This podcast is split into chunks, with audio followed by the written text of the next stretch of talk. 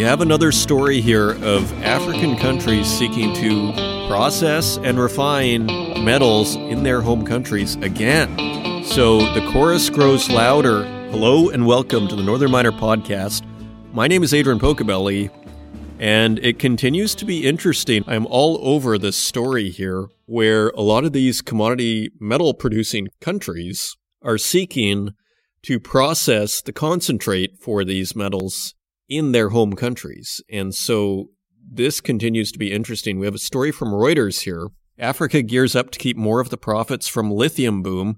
And this is via mining.com. Lithium rich African countries, including Zimbabwe and Namibia, are trying to develop processing and refining industries to capture more of the profits of global demand for the battery material. So I think we heard from Zimbabwe before.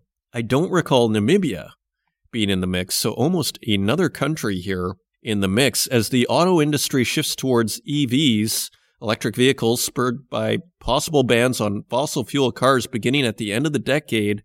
Lithium prices and demand have soared.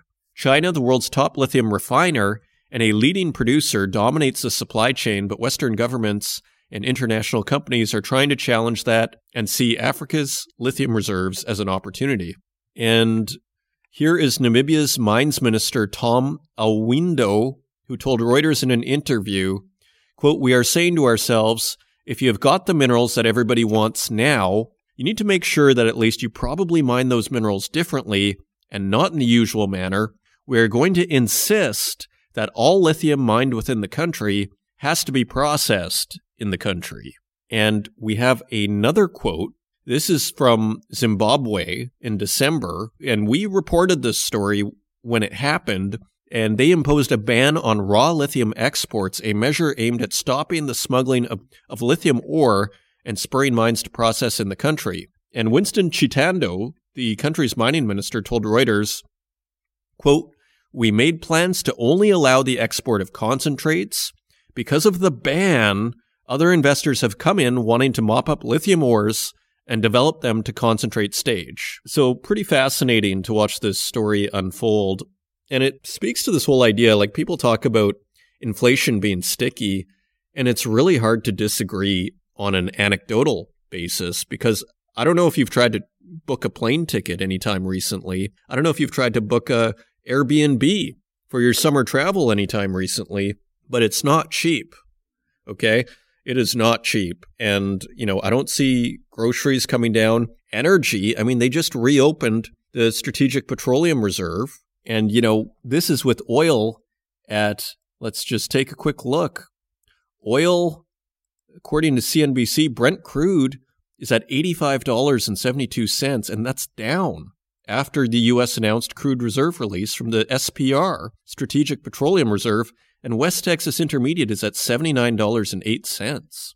You know, and here's nat gas, admittedly very low from where it was in December when it was $7. Now it's at $2.55. So that has definitely come down. It is up 6% on the day. And, you know, gold is at $1,875. I mean, we're only about $50 below where we were at those recent highs. Copper is at $4.08 where are these low prices going to come from other than an economic crisis? Like, I, you know, that's the only kind of source of disinflation that I can see. You know, and I'm just some podcast host, but I just don't see where this lower prices are going to come from. It's not going to come out of the metals from Africa because you're not going to be able to buy those metals at the rock bottom price. You're going to have to buy the concentrates. And that to me makes it sound like the auto manufacturers are going to have to pay more or anything that requires, say, lithium. And is lithium getting cheaper? Not anything that I've heard. And apparently, lithium is quite a popular metal in many of the devices that we use. So I'm just wondering where and how uh, this all happens. And as they say, war is inflationary as well. So it seems to me that war is not, you know, disappearing either. So we have a really interesting program. We're going to follow up on what we did last week. We have four more speakers from the AME Roundup Conference with some very nice, again, kind of short and sweet interviews. We have Newmont's Keivan Hirji, who is part of the sustainability and external relations team for North America. And he talked to Henry Lazenby. We have Kai Hoffman, founder and managing director of SOAR Financial Partners, and his assessment of the Oreninc index showing that financing levels are at their highest in a long time. We have Rick Rule on why silver markets will defy predictions, and he has some just kind of sage common sense advice on how to invest in silver.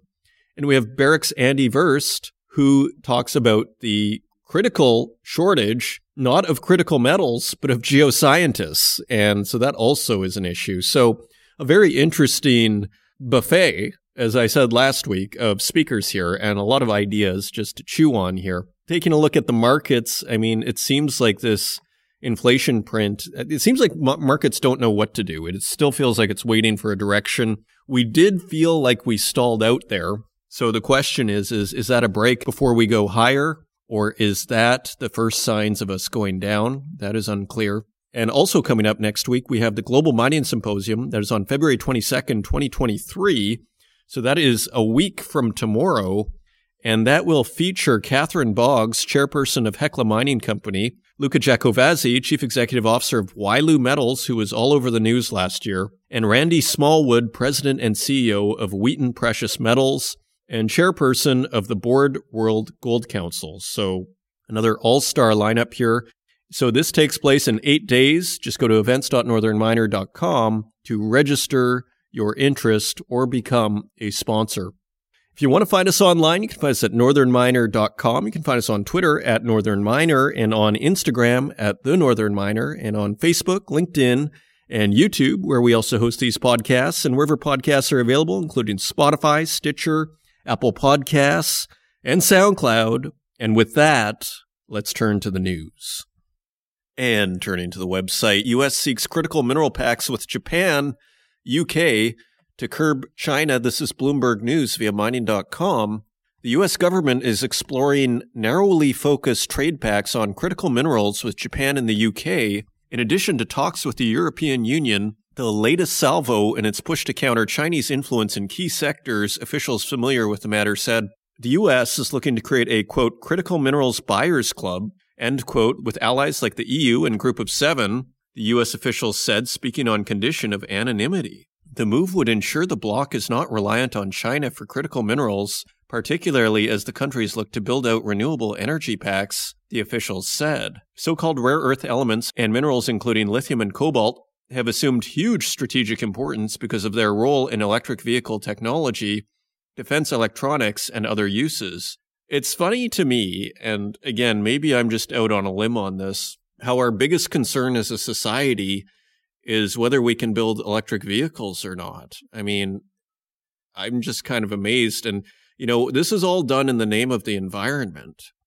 But we're basically saying we need to put a whole bunch of metal and a whole bunch of batteries. We need to create a whole bunch of stuff in order to save the environment. I mean, like I was saying last episode, like we better be right about this because this is going to have a huge environmental cost. I mean, and then we'll get back to this article, but I don't hear anybody talking about the environmental cost of the green transition. I mean, I, I like, and should we be building electric vehicles at all? If we're really concerned, like, the, we're not questioning the underlying assumption that maybe we need to think of different ways of getting ourselves around. And maybe that's too far out for a lot of people. But I just think it's worth having the conversation at the very least. Continuing on, especially worrisome to the U.S. and its allies is China's geological fortune in having supplies within its borders and its moves to lock up agreements with other producers, potentially cutting off U.S. access in the event of a crisis with Beijing. The deals, while aimed at China, could also make the countries eligible for benefits from the Inflation Reduction Act, soothing a key irritant over industrial incentives. The White House did not immediately respond to a request for comment. The Treasury declined a request to comment. The development adds Japan and the UK to the list of countries where the U.S. is seeking critical mineral pacts. The U.S. has already been in talks with the EU over such a deal. And scrolling down, a pact that clears the way for benefits under the IRA, Inflation Reduction Act, would help soothe tensions with Europe, which has complained that the provision freezes out American partners. Biden's administration has responded by pledging cooperation and encouraging European allies to pass their own domestic subsidies. This is one of the most promising ways to go forward, German Economy Minister Robert Habeck told Bloomberg TV in an interview Monday, referring to a possible agreement on organizing a market for critical minerals. So it's quite interesting, isn't it? Like, if you don't like our subsidies, then why don't you create your own subsidies? But I mean, it just seems like so many of these institutions and this, there has been a free trade mantra that has been beating for decades that is really being undone here in the last five or six years without too many questions about whether that's a good idea. And maybe it is. I mean, free trade was pretty controversial, but again, it seems like just another undiscussed topic. I don't hear people saying, talking about, you know, whether we should do free trade or not. But maybe that debate's already been had and maybe the decisions are being made. So, anyways, uh, and also on the rare earth beat, U.S. rare earth firm ropes in former top diplomat Pompeo as strategic advisor. So, this is Reuters via mining.com. So, Mike Pompeo now is a strategic advisor for USA Rare Earth. And Pompeo had a quote, and he said, quote, USA rare earth supply is critically important to reduce foreign dependencies while creating additional American jobs, end quote. So the US is starting to get pretty serious about their rare earths. Meanwhile, in Malaysia, I mean, this is another version of the international news, isn't it? Looking at resources, increasingly so too, as they start to take more geopolitical importance in a age of increasing scarcity. Lynas' Malaysia rare earths plant faces part closure as regulator keeps curbs. This is also Reuters via mining.com. Malaysian regulators renewed an operating license for Lynas rare earths unit, the Australian company said on Tuesday, but they retained conditions that will prevent Lynas from importing and processing rare earths concentrate after July 1st. So this is kind of a different situation, isn't it, than Namibia and Zimbabwe, which want the processing in country. I guess because rare earths are so dirty, Malaysia wants to get rid of them. The processing in country, Lynas, the world's biggest producer of rare earths outside of China, will need to close the cracking and leaching part of its rare earth processing plant if the conditions are not removed before then, it said in a securities filing to the stock exchange. Malaysia's government has raised concerns about radiation levels from the process of cracking and leaching. And we have a quote from Malaysia's Science, Technology and Innovation Minister Chang Lih Kang, who said, quote, Lynas is not allowed to carry out any activities that will produce radioactive waste in Malaysia after July 2023. That sounds pretty serious, but two International Atomic Energy Agency reviews found the plant to be low risk and compliant with relevant regulations, Lynas noted. And Chief Executive Amanda Lacaze said in a statement After 10 years of safe operation in Malaysia, we are disappointed that the conditions that were applied to our 2020 operating license remain. We will now proceed with administrative and legal appeals to ensure that Lynas is treated fairly and equitably as a foreign direct investor and a significant employer and contributor to the Malaysian economy. I mean, I'm kind of back to this idea like the West can't have it both ways, where we're going to enforce international agreements when it's convenient and, you know, enforce free trade and WTO when it's convenient for us. And when it's not, we're not going to. And then complain to countries like Malaysia and then say, hey, we're going to take you to the WTO or whatever the institution may be. Under its new permit, Lynas will be able to continue other parts of processing until March 2026. And really, the processing of rare earths is where the rubber meets the road. As they say, like rare earths are not that rare. It's the expertise that's required in processing them, which apparently is dominated by China. I wonder what they're going to do with this expertise. It's quite interesting. So it, it almost doesn't add up, frankly, this story. I don't understand. Is Malaysia that concerned with radiation levels? I mean, maybe. But it does make you wonder if other issues are at work. Freeport McMoran cuts forecast after floods damage Indonesia's Grasberg mine. This is also Reuters via mining.com. So we just listened to part of the Freeport McMoran call. And as the CEO was saying, mining is a tough business. And he was just reporting how everything seemed to be going very beautifully at Grasberg. And here we are, like a, two weeks later, and floods are damaging the Grasberg mine. Freeport McMoran has cut its first quarter copper sales forecast after heavy rains and landslides shuttered operations at its flagship Grasberg mine in Indonesia over the weekend, with the mine not expected to be back online until the end of the month. The temporary shutdown is the latest in a string of extreme weather related disruptions to rock the mining industry amid the changing global climate. It's pretty interesting the way this is being reported. Amid the changing global climate, interesting phrasing here. While there were no casualties, Freeport said late Sunday it had to free 14 employees trapped in an office building because of, quote, significant rainfall and landslides, end quote, at Grasberg, the world's largest gold mine and second largest copper mine. So they were trapped in an office building. That is quite something. Mudflow damaged Grasberg's concentrate processing plant as well as part of the road leading to the mine, Freeport said.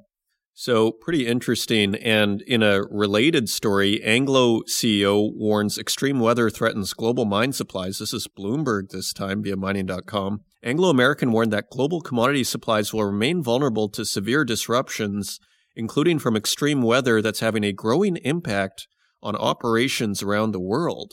The mining industry has been struggling to hit production targets, hurt by everything from floods and droughts to creaking infrastructure and political instability. Those setbacks are exacerbating already tight supplies in several metals and minerals at a time when demand in top consumer China is expected to rebound as the country emerges from COVID-19 lockdowns. And scrolling down, he said, quote, the effects of climate change are very real and we are seeing it. There were weather impacts on operations pretty much all over the globe, and I think that will continue to happen. So pretty interesting from Anglo American CEO Duncan Wanblad. And finally, we have some action in the gold and silver space. B2 Gold to buy Sabina Gold and Silver for $824 million. And so, interesting takeover over there. And finally, just a few headlines here. Cobalt battery powered boom has turned to bust. This is Bloomberg News via mining.com. And finally, just a couple of headlines here. Canada to not permit seafloor mining without rigorous regulations. This is Reuters via mining.com. So we're hearing more and more about mining the ocean seabed. The Canadian government said on Thursday it would not allow mining in its domestic ocean seabeds without, quote, a rigorous regulatory structure and that the need for natural resources does not override Ottawa's environmental commitments. Seafloor nodules contain critical minerals used in batteries that are needed to fuel the world's transition to clean energy, but trawling the seafloor for them could disrupt ecosystems. Quote, Canada does not presently have a domestic legal framework that would permit seabed mining, and in the absence of a rigorous regulatory structure, will not authorize seabed mining in areas under its jurisdiction, Natural Resources and Oceans and Fisheries ministers said in a joint statement. So seabed mining is on hold. And final headline here Russian metal makes up 42% of LME warehouses' stocks, according to a report. And this is also Reuters. Via mining.com, the LME on Thursday noted an expected rise in the share of Russian metal of the stocks in its warehouses, making up 42% of total stocks at 152,000 tons, but remaining off historical highs. So that is quite something. It is not even at historical highs when it is comprising of 42% of total stocks.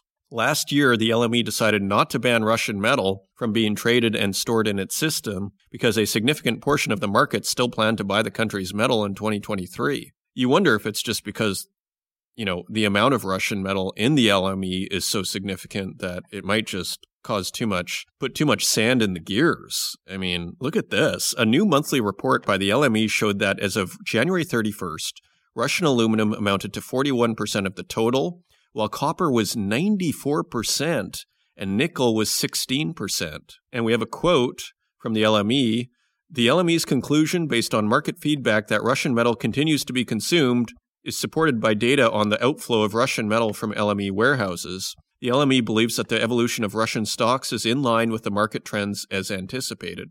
You know, if I was to read between the lines here, it kind of tells me the LME simply cannot do without Russian metal. That is my interpretation of this story.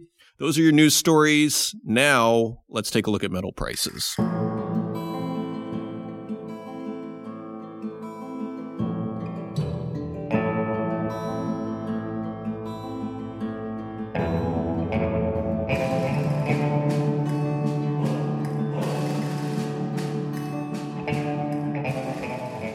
Turning to metal prices, we'd like to thank our friends at mining.com slash markets for providing us with these prices each and every week. But before we turn to the metals, let's just take a look at the 10 year bond, which we always like to look at here. The US 10 year Treasury bond is at 3.752%. That is 0.1% higher. And it looks like, you know, we haven't been at levels like this in a couple of months and is getting sort of like oil at $85 there, Brent crude. You know, it's flirting with 90 and just kind of below 100. That's kind of how the 10 year bond feels right now. What happens if we go back up to 4%? Interesting. So turning to our metals, and again, thank you to mining.com for providing us with these prices. And as it stands, gold is at $1,859.96 per ounce. That is $13 lower than last week. Silver is also lower at $21.96 per pound. That is 31 cents lower than last week. And platinum is at $959 even. And that is $23 lower than last week. And palladium is at $1,573.36 per ounce. That is $15 lower than last week. Turning to our industrial metals, copper is also lower at $4.04 per pound. That is 7 cents lower than last week. Lead is a penny lower at 95 cents per pound. Nickel is at $12.57 per pound. That is 63 cents lower than last week. And tin is also lower at $12.50 per pound. That is 50 cents lower than last week. Cobalt is at $17.35 per pound. That is that is a dollar and 25 cents lower than last week and zinc is 11 cents lower at $1 and 41 cents per pound. Taking a step back, it seems like the metals across the board have taken a break similar to the stock market. It's as if the risk on trade has taken a pause and even started to consider the possibility of a risk off trade. And we don't see too many deviations from that. I mean, everything is basically falling in line here. So the markets are moving together, and those are your metal prices. And coming up, we have three interviews from the Vancouver Resource Investment Conference, as well as one more from AME Roundup. And in this series of interviews, Frik Els and Henry Lazenby interview Newmont's Keivan Hirji of Newmont's Sustainability and External Relations team for North America, as well as Kai Hoffman, founder and managing director of SOAR Financial Partners, and also Rick Rule, CEO of Rule Investment Media and it Barrick's Andy Wurst, and this one takes place at AME Roundup. So great variety in these conversations. They're short and sweet, and I will introduce each one before they begin.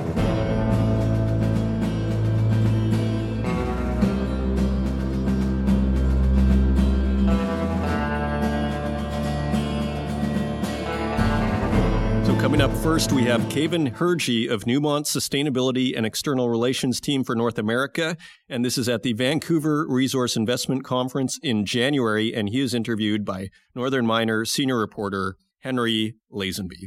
Thank you for joining the Northern Miner, coming to you live from the Vancouver Resource Investment Conference. Joining me is Keivan Hirji, a Sustainability and Social Engagement Officer at Newmont. Thank you very much for joining me. Yeah, no problem, Henry. So I work on the sustainability and external relations team for Newmont, uh, covering North America. So happy to be here today. Excellent. So, and sustainability obviously underpins everything that Newmont does in North America. Can you please uh, walk us through some of the key points as to how sustainability really is implemented at your operations? Yeah, certainly. So Newmont is, you know, the world's largest gold mining company. We acquired Goldcorp, a Vancouver-based company, in 2020 or 2019, and uh, that was about a 10 billion dollar acquisition that made us the largest gold mining company in the world. We operate in nine countries around the world, and if you operate in nine countries around the world, it's really important to have a standardized approach when it comes to sustainability and working with communities and ensuring that you're upholding your commitments to communities and, and maintaining a good reputation in the mining industry. You know, the good thing about Newmont is we've been in operation for over 100 years. Over that time, you know, like all companies, we've made mistakes, but we're really proud of the fact that we've learned from those mistakes. We've come a long way. And today we actually have ranked first for transparency on the S&P 500 and first or a co-leader on the Dow Jones Sustainability Index for the, the seventh consecutive year. So we're really proud of where we're at today and, and the way that we really embed and integrate sustainability into every function of the business. Yeah. Forgive me for asking the obvious, but why is ESG principles really important to a company of Newmont's caliber? Yeah, I mean, for Newmont, you know, our, our purpose, why we do business is provide value to host communities, and then obviously, you know, have success as an operating business as well. In today's environment, you know, social license is so important. And if you don't have social license to operate, that is a business risk. So it's a business imperative to ensure that you're actually providing value to host communities. You know, you have social acceptance to operate, uh, and that can actually de-risk a project and an operation long term, and it, it really is a business imperative. Mm. And then lastly, I just wanted to touch on the United Nations Declaration of Rights of Indigenous People, UNDRIP. Yeah. Um, how does that inform Newmont's uh, activities these days, since it kind of uh, seems to be a deepening of the ESG concerns? Yeah, I mean, for us, you know, sustainability underpins every function of the business, right? Whether that's supply chain and procurement, human resources, the exploration team, operations, finance. We really try to integrate it into every function. In the Canadian operating environment and operating environments around the world, UNDRIP which is the United Nations Declaration on the Rights of Indigenous People, has really prevailed as a as a governing framework when it, it comes to working with communities and recognizing Indigenous title and Indigenous rights. Uh, in Canada, we've seen that play out through the, you know, the federal government actually passing the UNDRIP Act, and then provinces across the country also looking towards their own implementation. With BC, for example, passing the DRIPA legislation, which is basically implementing legislation for UNDRIP as well, and that's been followed by the DRIPA action plan. For us, you know, recognizing rights and title in Canada of Indigenous communities is not only recognized statutorily through the DRIPA Act or UNDRIP Acts, it's also recognized in jurisprudence and case law, right? So you have a duty as a business to work with communities. Now, in theory, that kind of covers off the theory side, but on practice, what does that actually look like? And it it really comes down to building strong bilateral relationships with communities, um, understanding and aligning cultural values, integrating a community's perspective and their knowledge into the development of a project and, and operation, and really uh, essentially creating a shared vision together. And that can really de-risk a project and ensure that you know Newmont is delivering on that fundamental purpose of, of providing value to host communities. Excellent. That's yeah. all we have time for today. Thank you very much for joining us. Okay, thanks so much. All Appreciate right. it. Cheers. Take care. And coming up next, we have Kai Hoffman, founder and managing director of SOAR Financial Partners, and he shares his assessment of the Oreninc index showing financing levels are at their highest in a long time, and that market trends for battery metals are particularly strong. And he is interviewed again by Northern Miner senior reporter Henry Lazenby at the Vancouver Resource Investment Conference. Thank you for joining the Northern Miner, coming to you live from the Vancouver Resource Investment Conference. Joining me now is Kai Hoffman, MD of SOAR Financial, which also manages the Oreninc Index, which tracks junior finance activity. Thank you very much for joining us. Henry, thanks for inviting me. Appreciate it. Good to see you. All right, so let's dive right in. What are some of the latest trends that you are seeing with the Oreninc Index? Uh, it has picked up tremendously. Financing activity has picked up. We're reaching decent and healthy levels again in, in the sector. We're seeing bigger deals happening. Brokered and uh, bought deals are happening. Uh, brokered bought deals are at 49 week high, pretty much highest of the last 12 months. Uh, index is at 92 points. Keep in mind, we set the index benchmark at 100 back in January 2011. So when the market was ultra frothy, there was lots happening and going on. So reaching 92 this week is a really good indicator. It's the first time we've reached that level in a long, long time as well. So looking forward to more financings in the sector. We've seen a few already this, announced this morning and yesterday, but uh, we'll see how that goes. But the, the momentum is very positive right mm. now. This conference heard yesterday that the financing windows are open. What would you say informs this opinion? Just activity. I think confidence is back. 1950 or 1930 gold, uh, of course, helps. It's always a leading indicator. But also Fed activity. It's a big, big factor in our sector. I, I personally underestimated it 12 months ago when the Fed started hiking rates. Because March 16th, first Fed rate hike, and we look at the index, shut, closed, done. No more financing activity. The money just disappeared. And that money is coming back now because the Fed is slowing down. The rate hikes are slowing down. We're chatting on Monday, so on Thursday, I think, is a Fed meeting. And uh, we'll probably see another 25 basis point hike. And then we'll have to see what the language is and around that hike to see where the Fed will take things. If they decide, okay, this is great, we'll slow down, maybe one more 25 basis point hike, I think the bets could be off in our sector. I've heard on the floor from, from a company actually that their banker is just waiting for the Fed comments to announce a bought deal because they don't want to be mm. caught off guard on Thursday or Friday morning when they are in the middle of a deal. Yeah, yeah. Okay, that's something to watch this week. Are there any other major trends that you're tracking at this time? Battery metals you have to look at. Uh, lithium is catching a massive bid, $76,000 a ton. That's a ridiculous price for it. That'll probably come down, but the, the stocks are flying. Anybody who stakes a project in the same uh, James Bay region right now in Quebec, stock automatically goes up 30%. Doesn't matter what it is. You could probably just get some, uh, you know, anything, moose mm. pasture, mm. right? right? So that, that's a trend I'm looking at. I'm not playing it, but it's happening. It's another hype sector you got to be careful of, or at least be inform yourself mm. And, and track it, because it's also attracting a lot of money. Yeah. Yeah. And so these days you're based out of Germany. Um, how is the mining sector there, and what's the interest in the Canadian market from over there? Interesting question. it, it is fairly high. You wouldn't expect it, but in, in Germany we had hyperinflation in the 20s.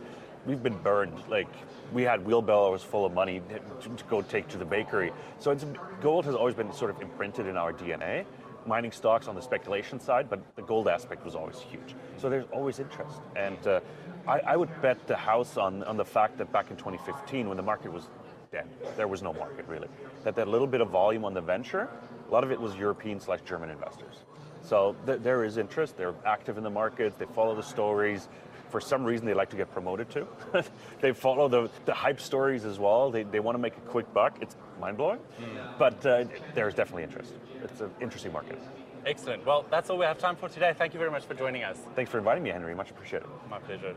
And also coming up, investor Rick Rule is interviewed by Mining.com executive editor Frik Els at the Vancouver Resource Investment Conference. And Rick Rule is CEO of Rule Investment Media.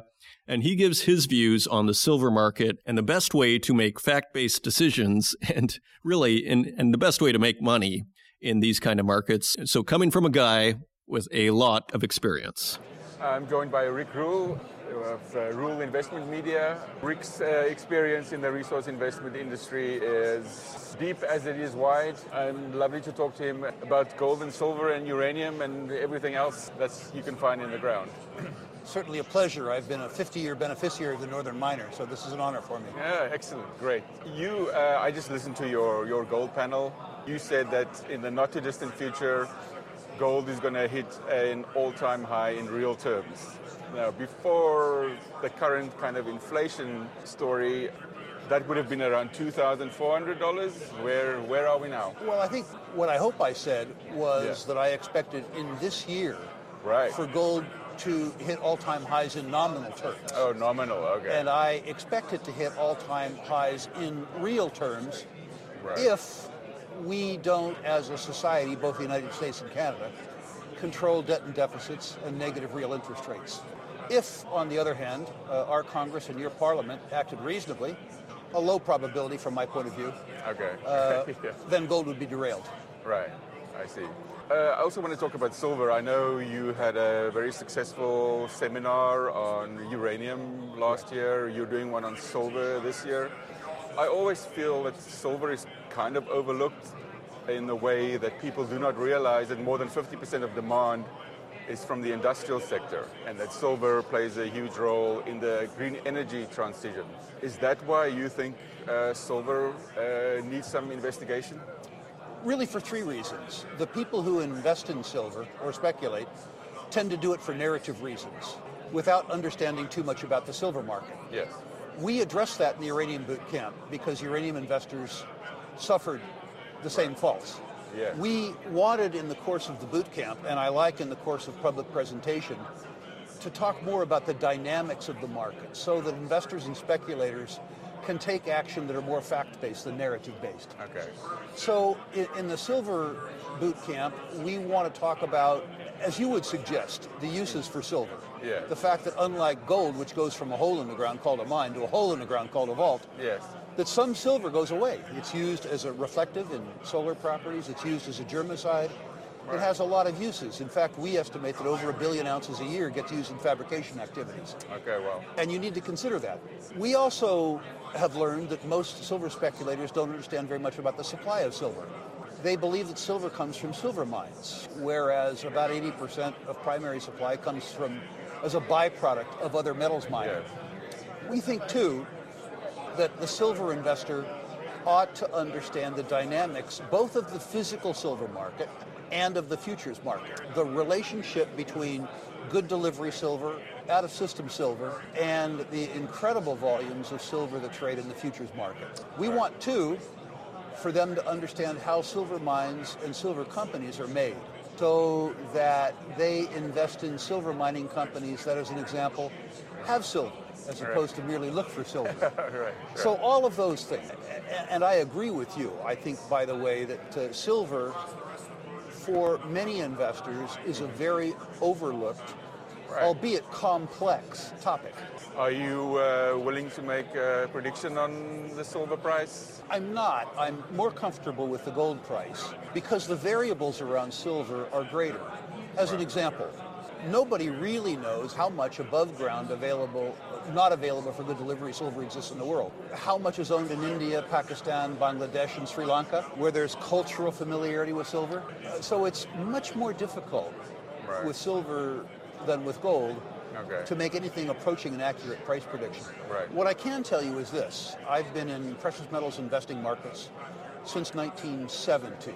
I've been a beneficiary of three silver bull markets. And a silver bull market is truly a spectacular feat to behold. When silver moves, it moves so far, so fast, that if you weren't in place, you run a substantial danger of missing most of it. Uh, it would be useful not for the readers of the Northern Miner who are of my vintage, but rather the younger vintage, if we have time, to discuss some history. In the 1970s market, the silver ran from, if my memory serves me well, a buck and a quarter US to $50. And the silver stocks were even more responsive. One little company, Coeur d'Alene Mines, which of course I was too poor in 1970 to buy, went from 10 cents to $65. Right, right. The next bull market in silver was somewhat more muted. The silver ran from $4 to $60, but the price action on the stocks was the same. What is amazing about silver, and I can't tell you why, I can just tell you that, in a precious metals bull market, after gold leads, when the narrative is established and the momentum is established, because I think of the lower unit price associated with silver, the second half of a precious metals bull market is usually led by silver. Okay. And the market capitalization of the silver equities, Right. I know this, is so small that when the generalist capital comes into the silver narrative, the combined market capitalization is isn't leverage. big enough to hold the money. Okay, right, right. I've benefited from that three times in my life. Right. I'm 70. Okay, I'd like to benefit one more time. excellent. Great. Thank you very much. I think that's, that's Pleasure. it. Good conversation. Thank you. And finally, another interview from AME Roundup that I want to cover last week. Andy Wurst, Global Chief Geoscientist with Barrick Gold, spoke with Henry Lazenby at AME Roundup, and he discusses how there is a critical shortage of geoscientists and that this could hamper the ability of companies to search and extract green energy metals. Again, they're at AME Roundup in January, interviewed by Henry Lazenby. Thank you for tuning in to the Northern Miner, coming to you live from the AME BC exhibition floor. Joining me is Andy Wurst, Global Chief Geoscientist with Barrick. Andy, welcome and thank you for joining us. Thank you, Andy. In your presentation yesterday, you showed us a lot of statistics about a drastic decrease in the number of geoscientist graduates coming through the pipeline. Could you perhaps just recap to us briefly what this means for the industry? Yeah, so Henry, in the last seven years, since 2014, there's been a drastic uh, decrease in geoscience uh, enrolments in uh, universities in Canada and also globally. That means we will not have the amount of geoscientists we need going forward as we build um, to requiring more metals with the electrification age. We need more copper. We need we need uh, more metal. underpinning that requirement for increase in, in metals is geoscience. It's the basic thing around discovering metals, around extracting them, around reclaiming the mine sites. So we need geoscientists to underpin you know, the growing demand for metals. So really, we're socially, it's a huge, of huge importance, and we don't have these uh, new graduates coming into the system or coming out of the system, which is a is a huge concern as a not only for our community but also as a as a uh, as a as a society. We should be worried about this. So, am I correct in understanding that geoscientists really underpin almost every facet of Barrick's business? Yeah, absolutely. We in Barrick, uh, geoscience is at the core of our business, and it's the thing that we go to in everything in exploration. Uh, mineral resource management is at the key of everything we do in managing our ore bodies, um, the value, uh, risk in terms of uh, risk and opportunities in those ore bodies, as well as in the, in the, in the closing stages when you're closing the mine as well. So at uh, Barrick, our, our CEO is actually a geologist. He's a PhD geologist. So for him, geology is, is super is the most important part of of mining value, and often often yeah. says that. And so geoscience is is at the core of, of Barrick and all the decisions uh, we make. Yeah. So you've, yeah, so you've mentioned the word risk a little bit. So could you just elaborate a little bit more about how geoscientists really act as a risk mitigator? Yeah. So geoscience, you're basically dealing with rocks and materials. It's a very variable material. So geoscientists have to understand those materials because they have such um, a large amount of variability. So to understand them, you want to have a lot of data to understand them so you can predict what's going to go on with that material. If you can't predict it, anything that's unpredictable is very risky. The more unpredictable, the more risky it is. So the, the more you can predict it with uh, geoscience data, the more you're able to monitor what's going to happen exploration wise, whether you're going to discover something, where you're spending lots of money to discover something, it's a probability game. But if you can be very good at the geoscience, you're going to find something quicker and more efficiently.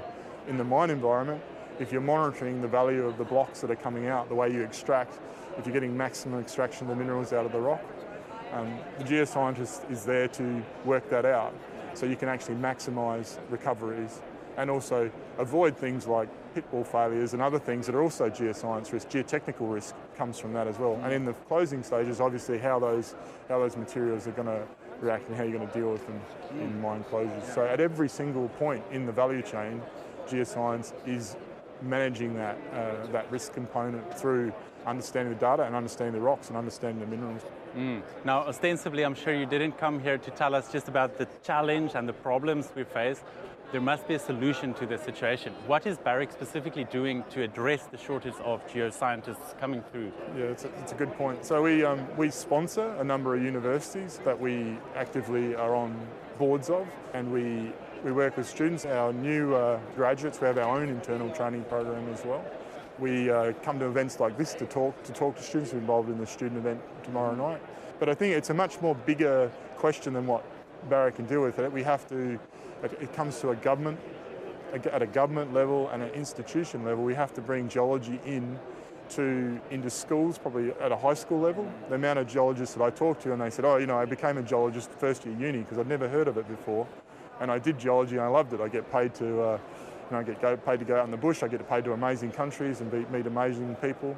So they didn't have that opportunity. So we have to bring geology in much sooner to expose students earlier to actually bring them in so they have that as an option. At the moment, a lot there's a massive amount of students that are going in. Obviously, things like Google and AI and technology. But at the end of the day, those things won't solve the issues of geoscience.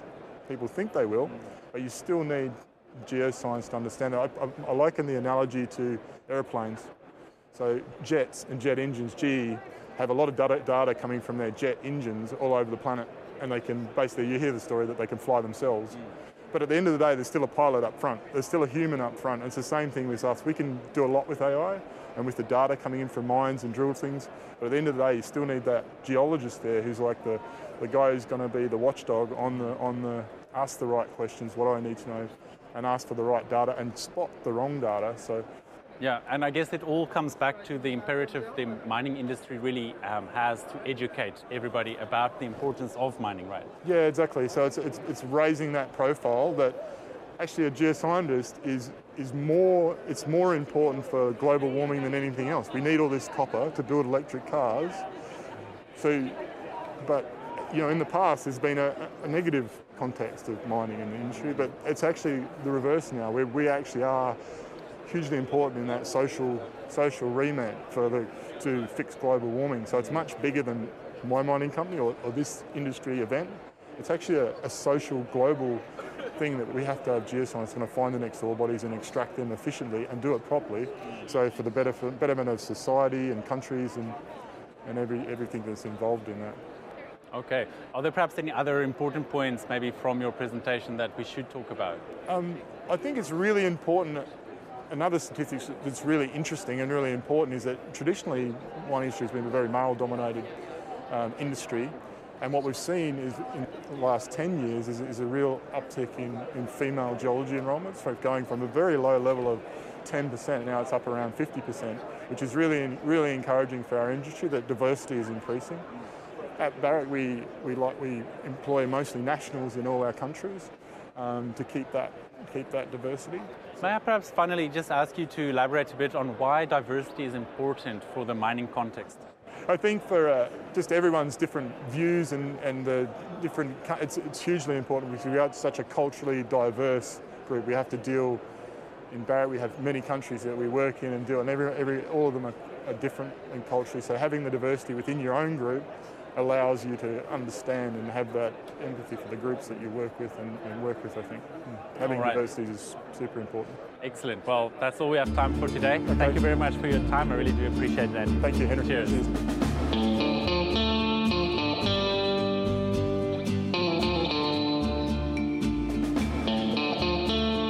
And I hope you enjoyed those beautifully brief interviews from Frik Els and Henry Lazenby. They did a wonderful job at the Vancouver Resource Investment Conference and at AME Roundup. And again, coming up in a week, the Global Mining Symposium with another all star cast. Just go to events.northernminer.com to sign up. If you want to help out the podcast, please leave us a review in the Apple Podcast directory.